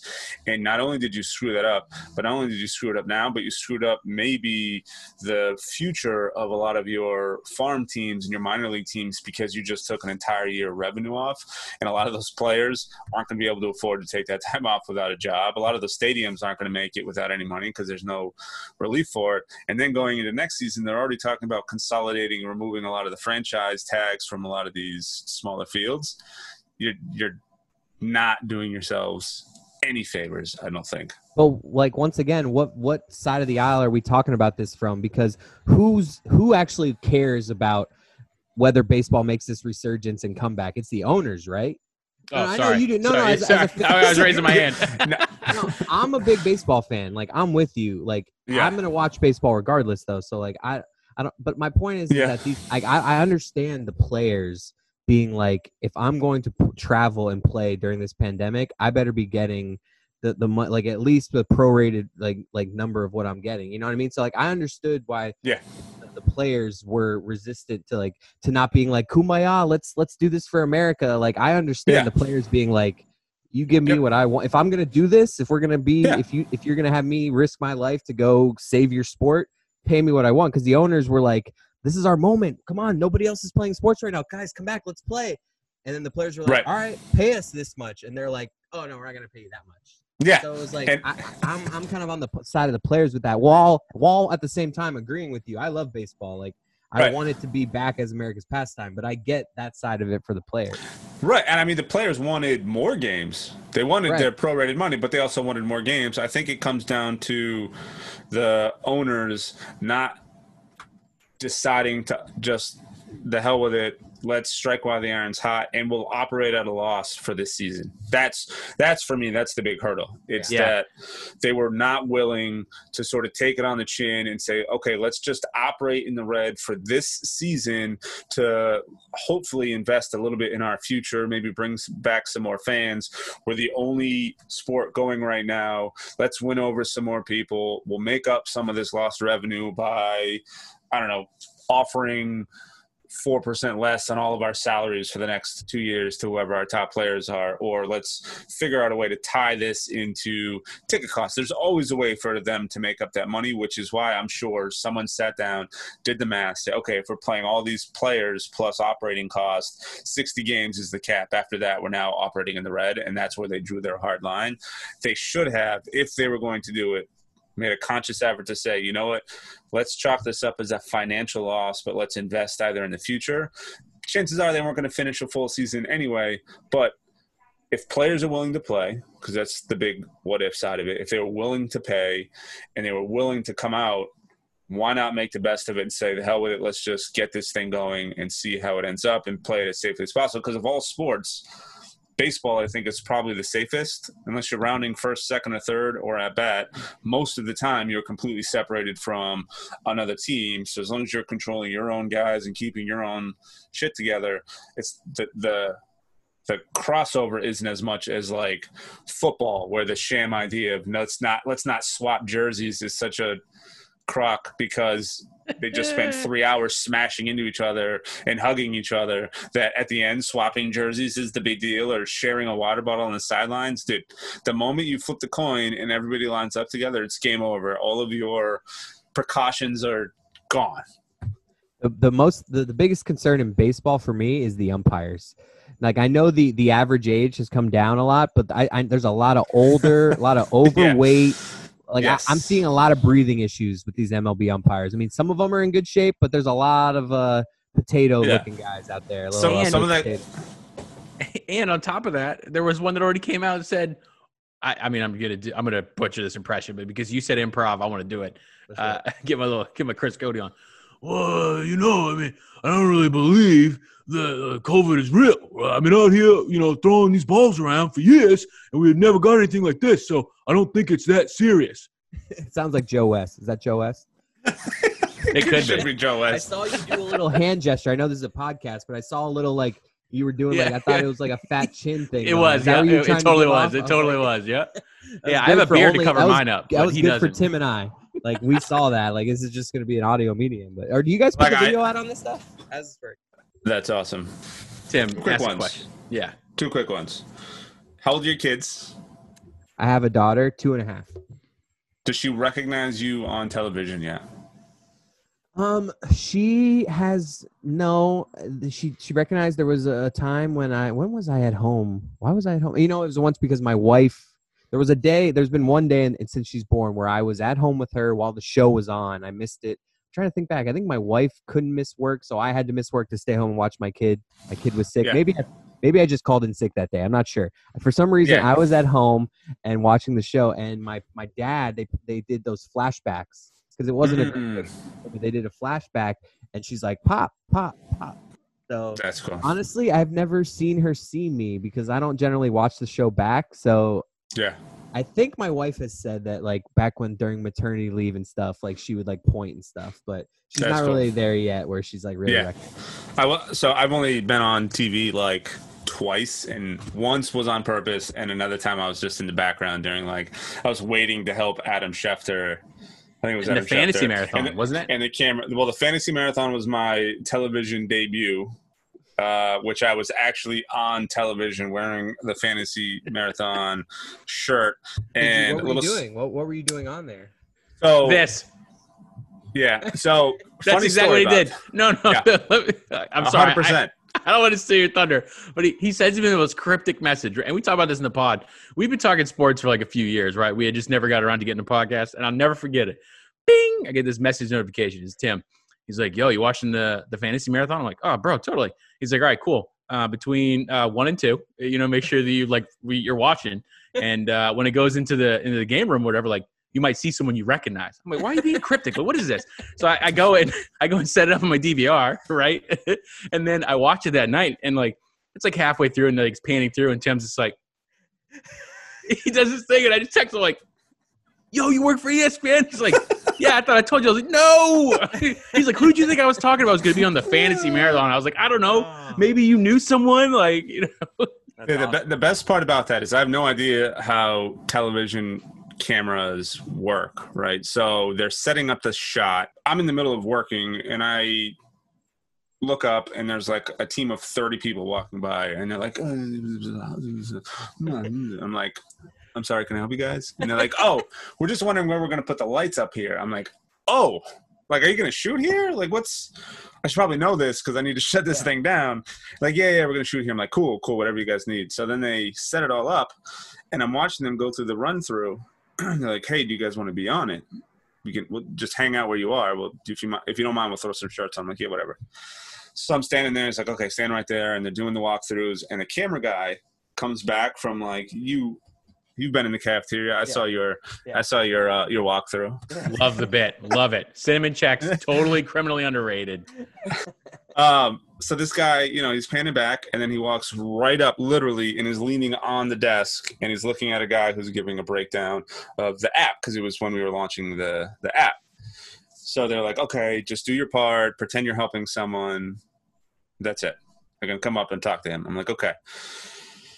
I'm like, no big deal. So someone actually had a legitimate question. So I'm sitting there talking to them. I'm helping, and the camera comes up, and I'm like, okay, cool. I'm out of the shot. So I stop acting, and I'm just watching.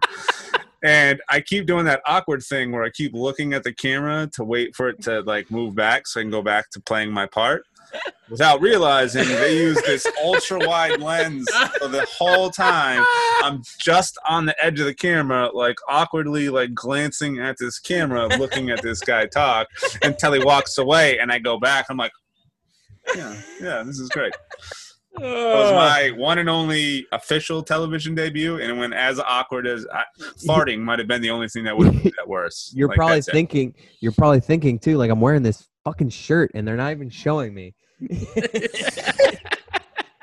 And then uh, Oh. my son was my son was about three and a half and recognized me, and then uh, he picked me up. My wife recorded it because she saw it, but I was in the background of the NFL Live, and you just see me like casually waiting for Chef Schefter, just watching everything on TV. but when your kids will start recognizing it, for you, it'll be over and done with in about a week because you're on every single day.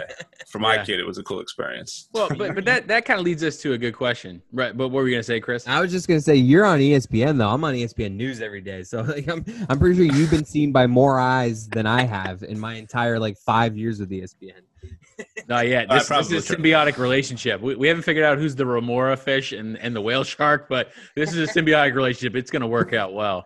Uh, But that, that that brings us to a question, right, Chris? You're you're on TV, and and don't try and like you know double fake me out like I did with the X Games bit here, which hopefully gets edited out, but it probably won't because Tim's slick like that. Um, if you could be on any other TV show, reality, game show, drama, doesn't matter. What what what one of those shows would you want a cameo on? Oh wow! Well, there's so many different avenues to like go down with this. Your passion. You got to go passion. Gut gut reaction. See, like, uh, I really, I like one of the. I watch some bad TV. Like, Fine. there's Yeah, some, like, does there are some, like, there are some, like, terrible shows that, like, that, that, like, like the first thing that popped into my mind, and like, I would never fit in on this show. So, like, but for some reason, it's the first thing that popped into my mind, and this is you guys are gonna be like, what the. Fuck? Jersey Jersey Shore is the first thing that popped into my mind. No, I I, I could see it. Tim and I Tim and I would do it. we, we would. but that I don't think that would be my answer. That's just the first thing that popped into my mind. Um, I I was and for some reason this show is random because I watch a lot of TV, so I don't know why this one just popped into my mind. But you just like in terms of like, see, am I am I just making a cameo in the show or am I like living out this show? Either one. Which- like what show would I one. like? Because like the, the obvious answer, if, if I get to like make my life this show, it's Entourage, right? I feel like that's the Oh. show on I- HBO.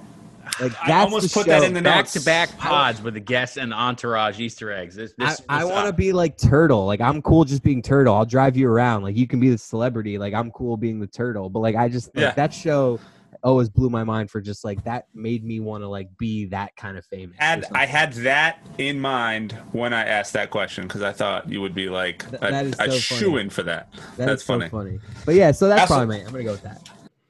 I've been retweeting Schefter and someone from Fox and someone from so no one can say we're, we're partisan. You know what I mean? I've been I've been getting uh, Tad Prescott with Ta- at 86 Oh, yeah. Prescott. You see, he blew up today because he said I knew when my brother got drafted, the Cowboys never really loved him, and I was like, yo, this is what happens when you mix business with the family business. You know what I mean? Like Dude, I know if I I had that in my, is.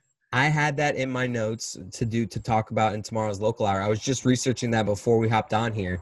Like that's crazy. See, what do you got? Like, he doesn't tweet that without his brother knowing, right? Oh, like, I'm 100 he just tagged him in the tweet. I'm just putting myself in that situation. If I'm Dak Prescott, I know for a fact my brother's not tweeting that without my like blessing. So like that, I just don't understand this. Like, I mean, obviously Dak's pissed, but uh, not this is not good. If Dallas does not pay him, he's going right to either Jacksonville or Carolina or let's see. I mean, there's there's a couple of teams. If the Broncos, like, if, if they don't kind of get right this year, like, you got to keep that carousel moving until you land on the one that gets there. Who do you guys think's the best quarterback in the AFC East? Yeah, Tim Tim wanted to word vomit and say Brady, but nope. Uh, I, I have the right answer if you guys want it. Oh snap! go ahead. It's How Tua. about- I- Tua? Really? You damn right. Listen Dolphins. to this guy, Miami, Go. 305, born and Go. raised. Let's So- go. Fun fact about Miami: we uh, my little bit of a hot take. Earlier in the podcast, we talked about the Madden top ten, and ten on that list was Carson Wentz, and Pro Football Reference comparing all the starting quarterbacks from last year. I thought I would remove Wentz from that list because he hasn't really stayed healthy, and of all people to take his spot, Tannehill. He went to Tennessee and led the league in like four different categories, including QBR or passer rating, uh, yards per attempt. Like there are stats that show that like maybe he just wasn't a good fit in Miami, and being in a different being in a different environment with maybe some different guys around him, he's proving himself to be a little bit better. So that was a little surprising. Unrelated to your question, Well, but surprising. That, that's one of like that's you've teed me up for something that I've actually gotten right. You know, it's one of the few things in like the local hour talking Miami sports that I've kind of hit the nail right on the head because the last couple years I was saying that Dolphin fans need to like Tannehill's not the problem. We need to get better in other areas. When he has had healthy weapons, he's put up some decent games. Yep. So he's not the issue. He's going to go somewhere else, be a starter, and you're going to say, ah, I mean, we have Tua now, so I'm not saying we want him back, but he he's he's kind of proven me right that he's gone somewhere else and been a, a at least a start. Like he, there's no doubt Ryan Tannehill is a starter in this league. Like, and there, right. dude, Dolphin fans were so like like rotten on him. Like he's a bust. Like Dolphin fans are so stupid and like they thought I'm like, dude, you have a starter. Like this guy's not the problem. Well, yeah, it happens when you when you have a quarterback who has any measure of success anywhere outside of your team, right? But I, I, I will I will side with you that I think whether whether or not I think Josh Allen might best him this year. I, I, think if Tua plays, that says a lot about him. I mean, the guy had a broken hip, right? And if he goes in there and he starts slinging it around, like Miami's going to love that, uh, right? I mean, Miami's a wild city, anyways. But you you get an actual good football team, and like every weekend is just going to be insane in that city. You're going to be partying from Friday and you're wake up like Monday morning. You're going to be like, what happened? The Dolphins win? All right, cool. Let's keep going. I mean, I mean, we can't predict injuries. So, I mean, I don't think there's, I don't think I'm going out on a limb. If you're talking about the next like five or six years, I think a lot of people would say uh, Tua is like the first quarterback you're taking in the AFC East. But I think I'm going out on a limb saying right now he's the best quarterback in the AFC East. But I'm a Dolphins fan and I'm excited, so bite me. But but you also have oh, not you two specifically, just in general. Tua brings something very similar to what I think the new wave of quarterbacks is coming in. They're they're smaller, they're more mobile, they're shiftier. They can just kind of throw you know off their back foot on a dime. Dare I say they're very Russell Wilson esque, uh, you know? But you, you have Kyler Murray. He's doing a, a lot of great things. He's super shifty. He's hard to break down. And if Tua keeps any of the shiftiness and the speed that he had from his Alabama days, that's going to create a lot of problems for any defense just outside the division. And if you got to see him, you know, twice a year, if you're one of those AFC East teams, it doesn't mean you're going to figure him out by the second game. So the, the Dolphins, sneaky candidate, they could go 10 and 6. And you didn't even mention there his best trait. That dude is accurate as sh- like if he's healthy and gets like uh, obviously all everything you said is true, but like if he's got the time, like that dude can drop pins and like that. Like that's I'm so excited to see him. And I've always been anti-lefty quarterback. Like this is something like it's a rule I've lived by my whole life. Like it just looks yeah. weird. I don't want you to be lefty. Like quarterback, I'm sorry. You're just that's yeah. awkward. Kellen Moore, awkward. Mark Brunell, awkward. Like you name it, weird. But Tua's he breaks the mold for me. Like I'm in on it. Like I, am good. Yeah, and I mean it's not like he has a lot of competition in that division either. But Josh Allen and Sam Darnold, if exactly. they actually get their shit together, Fitzpatrick. Did did you guys just did you forget about Cameron Jerrell Newton? I mean, we don't know you, if he's the starter yet. My oh, point is, it's a different conversation. Come on. See, my point is, is if you're going to put Cam Newton, if you're going to come at me with the argument that Cam Newton's the number one quarterback in the in the AFC East, then I can say Tua is because you're assuming that he's going to be healthy. And it's like, true. Yeah. Like so, that's like you can't. Have, I mean, I've seen all of his. There, you got to have two up there. Yeah. I, yeah. I, well, oh yeah, for sure. I, I, don't think that Josh Allen. I mean, he's great at what he does, which is throw ninety-eight thousand yard cannons. But I mean, is it accurate? No. Honestly, and, and, Sam Darnold might be like better than Josh Allen too. I don't know. So, so I actually saw this last night when I was looking up stats for Tannehill Stats don't uh, matter. Sports, Sports Illustrated actually has Sam Darnold as the best quarterback in the AFC East going into the season, followed by Josh Allen, and then Tua, and then Stidham, then Fitzpatrick, and I, I can't remember who the who the last one on that list was. But I just think there's there's too much that Brian Flores brought into that team last year when everyone thought they were tanking, and he just he literally kept that ship afloat and they were winning games. They were getting into shootouts. The players were super happy. There was something about the attitude that the Miami Dolphins had last year that they didn't have like in the years prior. And it wasn't it wasn't Tannehill. It wasn't the um, Miko Grimes and all of that other off the field stuff that was like going on, right? Like Dolphins fans were excited like to see where the team was going. And when you have a guy that comes in, he says, "Look, I'm I'm not going to be Bill Belichick, but I'm going to go ahead and take a lot of those things I've learned. And by the way, we're going to run this team in a different manner." And they win some games, and you're like, "Oh, oh all right." And then they everyone says they're going to tank for Tua, and they don't tank for Tua, and they get Tua, and you're like, "Wait a minute, let me put my tinfoil hat on for a second because this is sounding like it's preordained, and I'm not. I don't believe in fate, but this is getting crazy. As a Pats I- fan, the Dolphins can go right to hell because no matter how good the Pats are every single year, we always play to whatever the level of Miami is. So like 16 and 0 season every time we played them. We had I think we had one blowout game, but the first game we played them that season, like every single year, I'm like, oh, win, win, win, win. Oh, it's the Dolphins. They're In December, the record. They haven't won a game yet. Okay, that one, that one might. eh, Who knows? That one's an iffy. I love all you had to, all Gronk had to do was just tackle that guy on the kickoff. I know. All Gronk had to do how was he tackle that looked, guy. he looked 72 years old in that clip Gronk did. I love I love how the perceptions are so different. Like you are like, oh, we, we're the Patriots. We always play down to the Dolphins. But the Dolphins fan, we got your number, bro. We got your number. Yeah, Boom. It's true. It's it's true. It'll be cur- I, I'll be curious to see how it all kind of plays out. So I'm ready, and I've said it a couple times, and I know it makes you sound like a spoiled New England sports fan, but Newsflash, it's was- incoming. Here it comes. I was here before all of the winning started, before the first World Series, before Brady took over. You're my first jersey, You're the My- only my first jersey was a Drew Bledsoe jersey. I am ready for some bad seasons because I want to get back to rooting for like a regular season. You just get so used to playoff sports that it's playoff or bust. You you don't pay as much attention during the regular season if it uh, just doesn't matter, unfortunately, until you know game That's 12, this, sou- this sounded this sounded just like you thought it was gonna sound, by the way. You, you kind of prefaced it This, like, this, as- this No, is, I know. You, you I'm- LaVar balled that into existence. That was insane. I am, don't I am sound like I'm conceited, but uh, I'm tired of winning these No. playoff games. I'm ready to like I'm ready to lose in the let's first round against the offload running let's back. offload the bandwagon a little bit. Let's sort of call the herd just a little bit.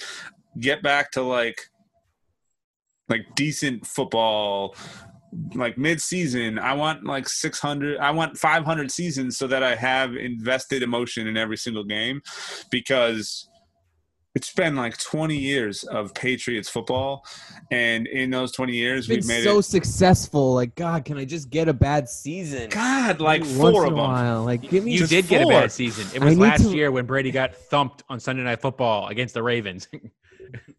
I mean, yeah still made it to the playoffs when Gronk. Oh, okay. What did you do when you got there? I was in Miami. Like Chelsea and I were in Miami this year in January, Yeah. and we watched the game. And y'all, y'all hmm. lost. He, he threw a pick six to end the game. And I'm no, fine no with shit. that. She looked at me I'm and she was like, I'm ready. "You, you say that. This, this is like, this is like when Superman and Batman are fighting, and Batman realizes, yo, I need some like bigger weapons, so he decides to take the kryptonite out. That's what you're saying right now. You're saying, you know what?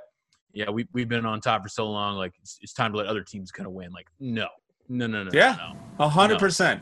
I want to and be able to that, sit down and watch go a like random. eight and eight and just just crumble. Hope you I- lose both I'm games to the here Dolphins. for In it. Tua, we trust. Yes. I'm re- I'm I'm in. ready.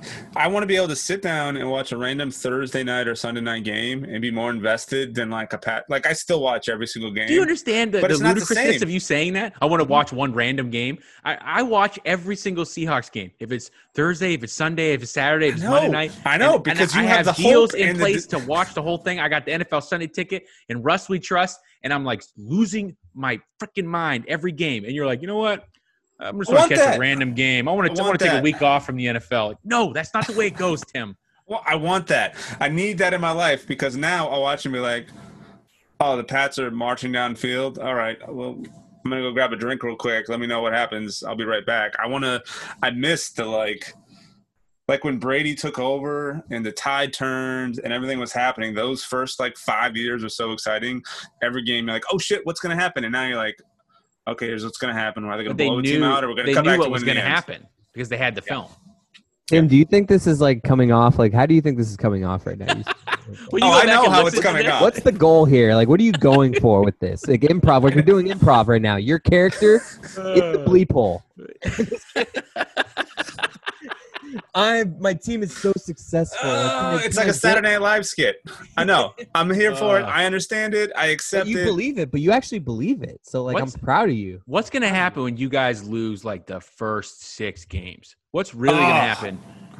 I can't You're- wait you're- for social you're just gonna- media. You're gonna be happy that So they're picking shit over there. You're gonna be like, "Oh, this is great." Yeah, I knew we were gonna lose games. I was ready. We've been I'm winning going for to too turn long. and look at every single fan in my news feed who has been posting like Patriot shit nonstop for years and be like, okay, where are you now? Like, is it still go? They're doing the same thing you do, saying you're going to take a, a, random night off and catch a random oh. Thursday night game. No, they're still gonna, very much like we don't need Tom Brady. We're fine. Like, oh, you guys are clinging to that boat. The you're Titanic is already sank. You're gonna fire Belichick. You are. Yeah, you guys are gonna be 0 and 6. You're gonna be like, get him out of here. And and no. this happens every year with with big sports teams that have established quarterbacks, and then like for example in Seattle, everyone's like, oh, fire Pete Carroll. Like, are you kidding me? Pete Carroll and Russ, they're they're a package deal. They're great together. You can't you can't get rid of either of them until they decide they can't work together anymore, and it's not Hoyer, happening. So Garoppolo. Nah, Hoyer, Garoppolo, the ball boy, throw him in. We'll find a little bit of success. Cameron I'm here for Jerrell it. Newton. Watch his OBJ video. Watch his oh, yeah, IG yeah, workout I videos. Uh, go ahead and copy his Instagram statuses in a Microsoft Word and translate it because if you can't read the hieroglyphics, you know what I mean. You, you got to figure out what he's saying. I, I know he's gonna have plenty. Of, he's gonna have plenty of time to tweet when he gets injured in like week four, and he has oh, to sit out goodness. the rest. I can't believe you're saying that. That dude is going to run roughshod over every team in the FC East so. for the Dolphins. It's it's a different look. It's a whole Tim, different look and there? feel. Tim, you're good at this, man. You're making me emote right now. So like, this is good. This Just is digging. Good, Just digging. I'm here. I'm here for it. Let's do this. Let's lose them all. okay. So this, again, as we advertised in the beginning part of the episode, this is our twofer of this week. What's in my cup? We have Chris Cote here, uh, and he's going to tell us what's in his cup. Chris, what do you got? All right. Well, I was sent because I'm a big celebrity. I was sent a Miami Lager from uh, it's a local down here in Miami, Biscayne Bay Brewery. It's oh yeah, yeah, they're they're uh, they're they're pretty big time, and they did in the official craft beer of the Miami Marlins, just a German style lager, nothing too fancy. And I, I know this guy's got a stout something. I'm not a big. Uh, I take what I like. If if someone sends me free beer, I'll drink it. So that's what I'm rocking today. Well, plus in like 98,000 degree weather down there in Florida, you know, lagers and pilsners just hit different, right? Exactly. They're they're, they're yeah. just super good. Tim, what do you got this week? Yeah, what do you guys got? Earlier recording of this in the first step i did a sour because i don't want everyone to think i'm a i'm a haze bro. So i'm kind of keeping that alive a little bit. I have i have oh, a, a beer called too. the noise nice. Yeah i have a beer called uh, van art from a brewery called counterweight. It's another local brewery here in connecticut. It's a sour gose, and i'm not a huge fan of either one of those but for the sake of venturing out and trying local stuff. You, I'm here for it. You mean it's a it's a salt sour? That's what it goes is. Yeah, yeah. Boom. Yeah, yeah, I flubbed earlier. And now you flubbed. What's the uh, of, uh, what What's the beer scene like in Bristol or Connecticut? So Connecticut itself is um, pretty big. Like New England in general is sort of the hub of where a lot of the best beers are currently coming from or being modeled after. Um, surprisingly enough, like everyone knows the New England IPA comes from like the Treehouse, the Trillium, the Bissell Brothers. Uh, we have a couple of those, Fox Farm, we have Counterweight, we have uh, a bunch of them here locally. In your neck of the woods, uh, I think they're down towards maybe Tampa or maybe mm-hmm. like the southern part of Florida. Tampa's got a lot of breweries. Yeah, you have to find Angry Chair. I don't know if you're a stout guy or not, but they make some of the best beers I've ever had, and it's weird being stout aficionados in one of the hottest states in the country, but some of those beers are without a doubt some of the best ones I've ever had. But Connecticut's beer scene is phenomenal. I'm not a big stout aficionado. I do like a stout though. Like, you know, I'm I'm all, I'm all for a good stout. Like you said, though, a lot of times the weather does uh yeah. wants to lead, wants to lead you in other directions. I'm sure once yes. it gets to be like 60 degrees there, though, you're like, oh, we get the sweatshirt and get that stout out. Yeah. How, how are you not even going to talk about J. Wakefield, Tim? Oh, J. Wakefield. You know J. Wakefield? J. Wakefield. I think, I think Angry Chair is better than J. Wakefield. Oh my god, we are editing that part of the podcast. Hey, but we that's can, we that's can verify cool. that independent claim. That's cool that yeah. you guys know of J. Wakefield. I didn't know that they were this crazy like Oh yeah, country uh, brewery. Yeah, yeah. yeah Cigar City is another one. Yeah, yes. Cigar City's pretty oh, good. See, Cigar City, not I hope J. Wakefield because we've actually done events with them, so like I know like those owners, so I hope they don't hear this and think that I'm bad mouthing them. But Cigar yeah. City is something that I know in Florida is like very widespread and popular, but I did not know that J. Wakefield had that reach as well. So that's that's cool. There's oh, a, uh, I, I love another one. Yeah, Cycle Brewing is another one I would put up there in like the top five stout producers in the entire country. They are amazing. And those you live in Florida, you can actually get them shipped to you. Like they'll uh, ship, I think, interstate. You can order them, and they'll send you a box that are uh, the bigger bottles. Uh, and they're amazing. They're they're perfect to like throw in a cellar and let chill out for like a year or two. They're they're yeah. phenomenal. This one's this one's weird. It's sea salt, coriander, raspberry, blackberry, and blueberry. So oh yeah, they, it goes. Uh, Chris, if you're not familiar, tends to have like salt in it. It's it's kind of a weird beer. They tend to be a little bit on the like savory side, which definitely isn't my taste. And sour beers are either tart or sour, so this is kind of a blend between the two. Surprisingly enough, it it works a little bit. It's been sitting on my desk because we recorded longer than I was expecting, so it's a little bit warmer than I would have liked. Cold, not bad, not bad. True I, Germans I, I, who uh, drink Gose beers are like just turn their nose up to you right now. You know what I mean? You're like, oh, it's been warmer only, than I wanted. Like, only have like one it's named them, after the, the salt water content in the town. Like, you know what I mean? Like, they probably yeah. drank tap water that was that warm anyways. They probably loved it. Yeah, I could I could do one of these in a sitting. I don't know if I could do like a four pack. Ah, well, again, shout out to J. Wakefield because their sours and their IPAs are crazy good. You got to go there. It, has got this whole Star Wars theme. It's unbelievable. We did a theme. Uh, we did a promotion with them where they made beers for each member of the shipping container. Mine was a sour, and then we did a thing where the for like two months you could go and try a flight of our beers, and there was a little card, and you would vote on your favorite one, and we did two of those, and Billy won the first one, but my sour the second time we did it, no kidding, won. That's awesome. Nice, way to go! Shout out to That's Jay awesome. Wakefield. And and they like it was really cool. They came and we had meetings with them, and they like talked to us. to like, "What flavors do you want?" Like they, it was like we were like hands on on the awesome. on the the production of it and i was just like look you guys know what you're doing you make me a winner i don't care what flavor it is I don't care anything. You you tell me what it's what's in it, and I'll pitch it like I love it. So you and then that's awesome. they did. So yeah, my beer won. And it's like they bring it to you and they say, Chris, this beer's gonna have bananas. And you're like, Yep. And like peppers. And you're like, hold on, what? All right, cool. I, Whatever. I, I, forget what the it was like I think it was like a ginger sour. There was like some ginger in it, I believe. And maybe that was my first beer, whatever. I forget honestly what was in it. It was really good. no, it, it's super good. It's, it's, Sam, it's a great place. So I am drinking uh, uh, Lost IPA from Burley Oak out of uh, Berlin, Maryland. Burley Oak is known in this area in the DMV for their sours and their IPAs. Uh, just super good. If you ever had a chance to get any of their uh, Dream J R R E M for Juice Rules Everything Around Me, uh, that's a, their sour line that is just unbelievable. It's so good. So I, I can't usually get any Burley Oak unless I drive into Maryland specifically or go into the district and I just happened to be at a liquor store uh, in Rehoboth Beach this weekend, and I'm like looking at the like the the the beer cooler, and I'm just kind of like, it looks like Burley Oak. That's actually Burley Oak. It's on. Okay, don't freak out. Don't let anyone else know you're gonna like scout this. Like act like you're going for the Corona in times of Corona. And then I was like, psych. and I grabbed the four pack. I was like, awesome. oh yeah, here we go. So cheers, Chris. Thanks very much for coming cheers, on the podcast. We we like having you here. Yeah, man. Cheers, man. I love how you're just like I just happened to be at a liquor store. Well, I found myself there. Look, getting directions.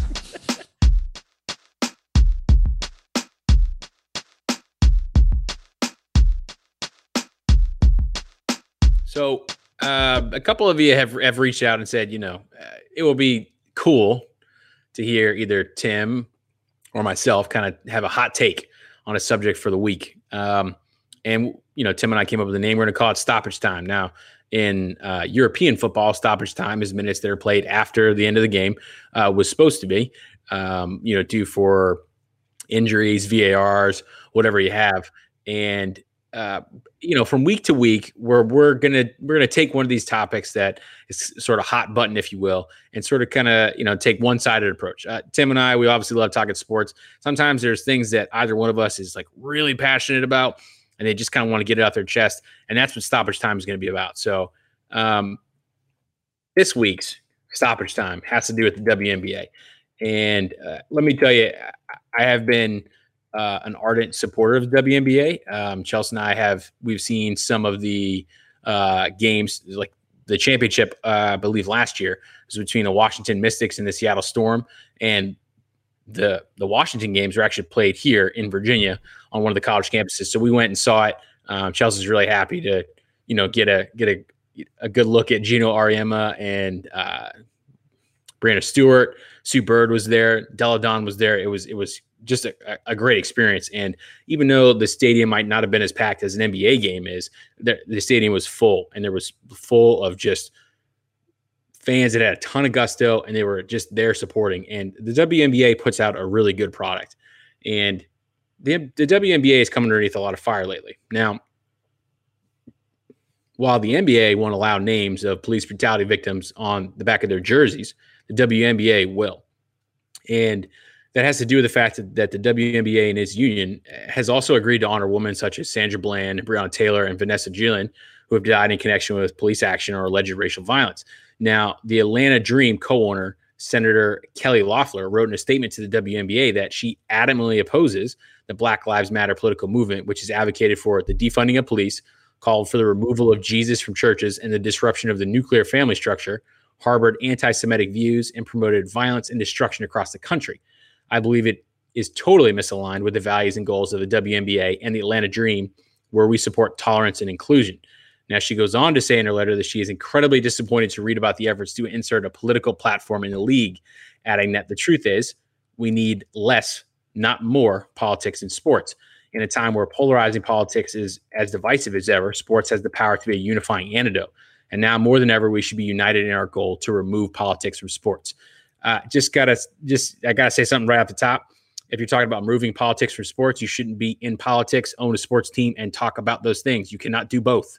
Uh, you might have the ability to own a team and say whatever it is that you feel. Yes, it's your First Amendment right. Um, Loeffler in her setter said it, Loeffler in her letter said that she thought about adding the American flag to journeys to jerseys and licensed apparel because it would be a common sense solution. Uh, and to that, I say this is like the 2020 version of Laura Ingraham's "Shut Up and Dribble" commentary.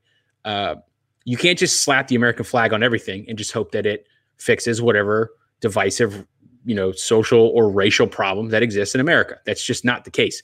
The reason why our country is so great is because we do have civil discourse and we do have the freedom to say the things that we want. However, we also have to understand that freedom of speech is not freedom of consequence. It just doesn't work that way.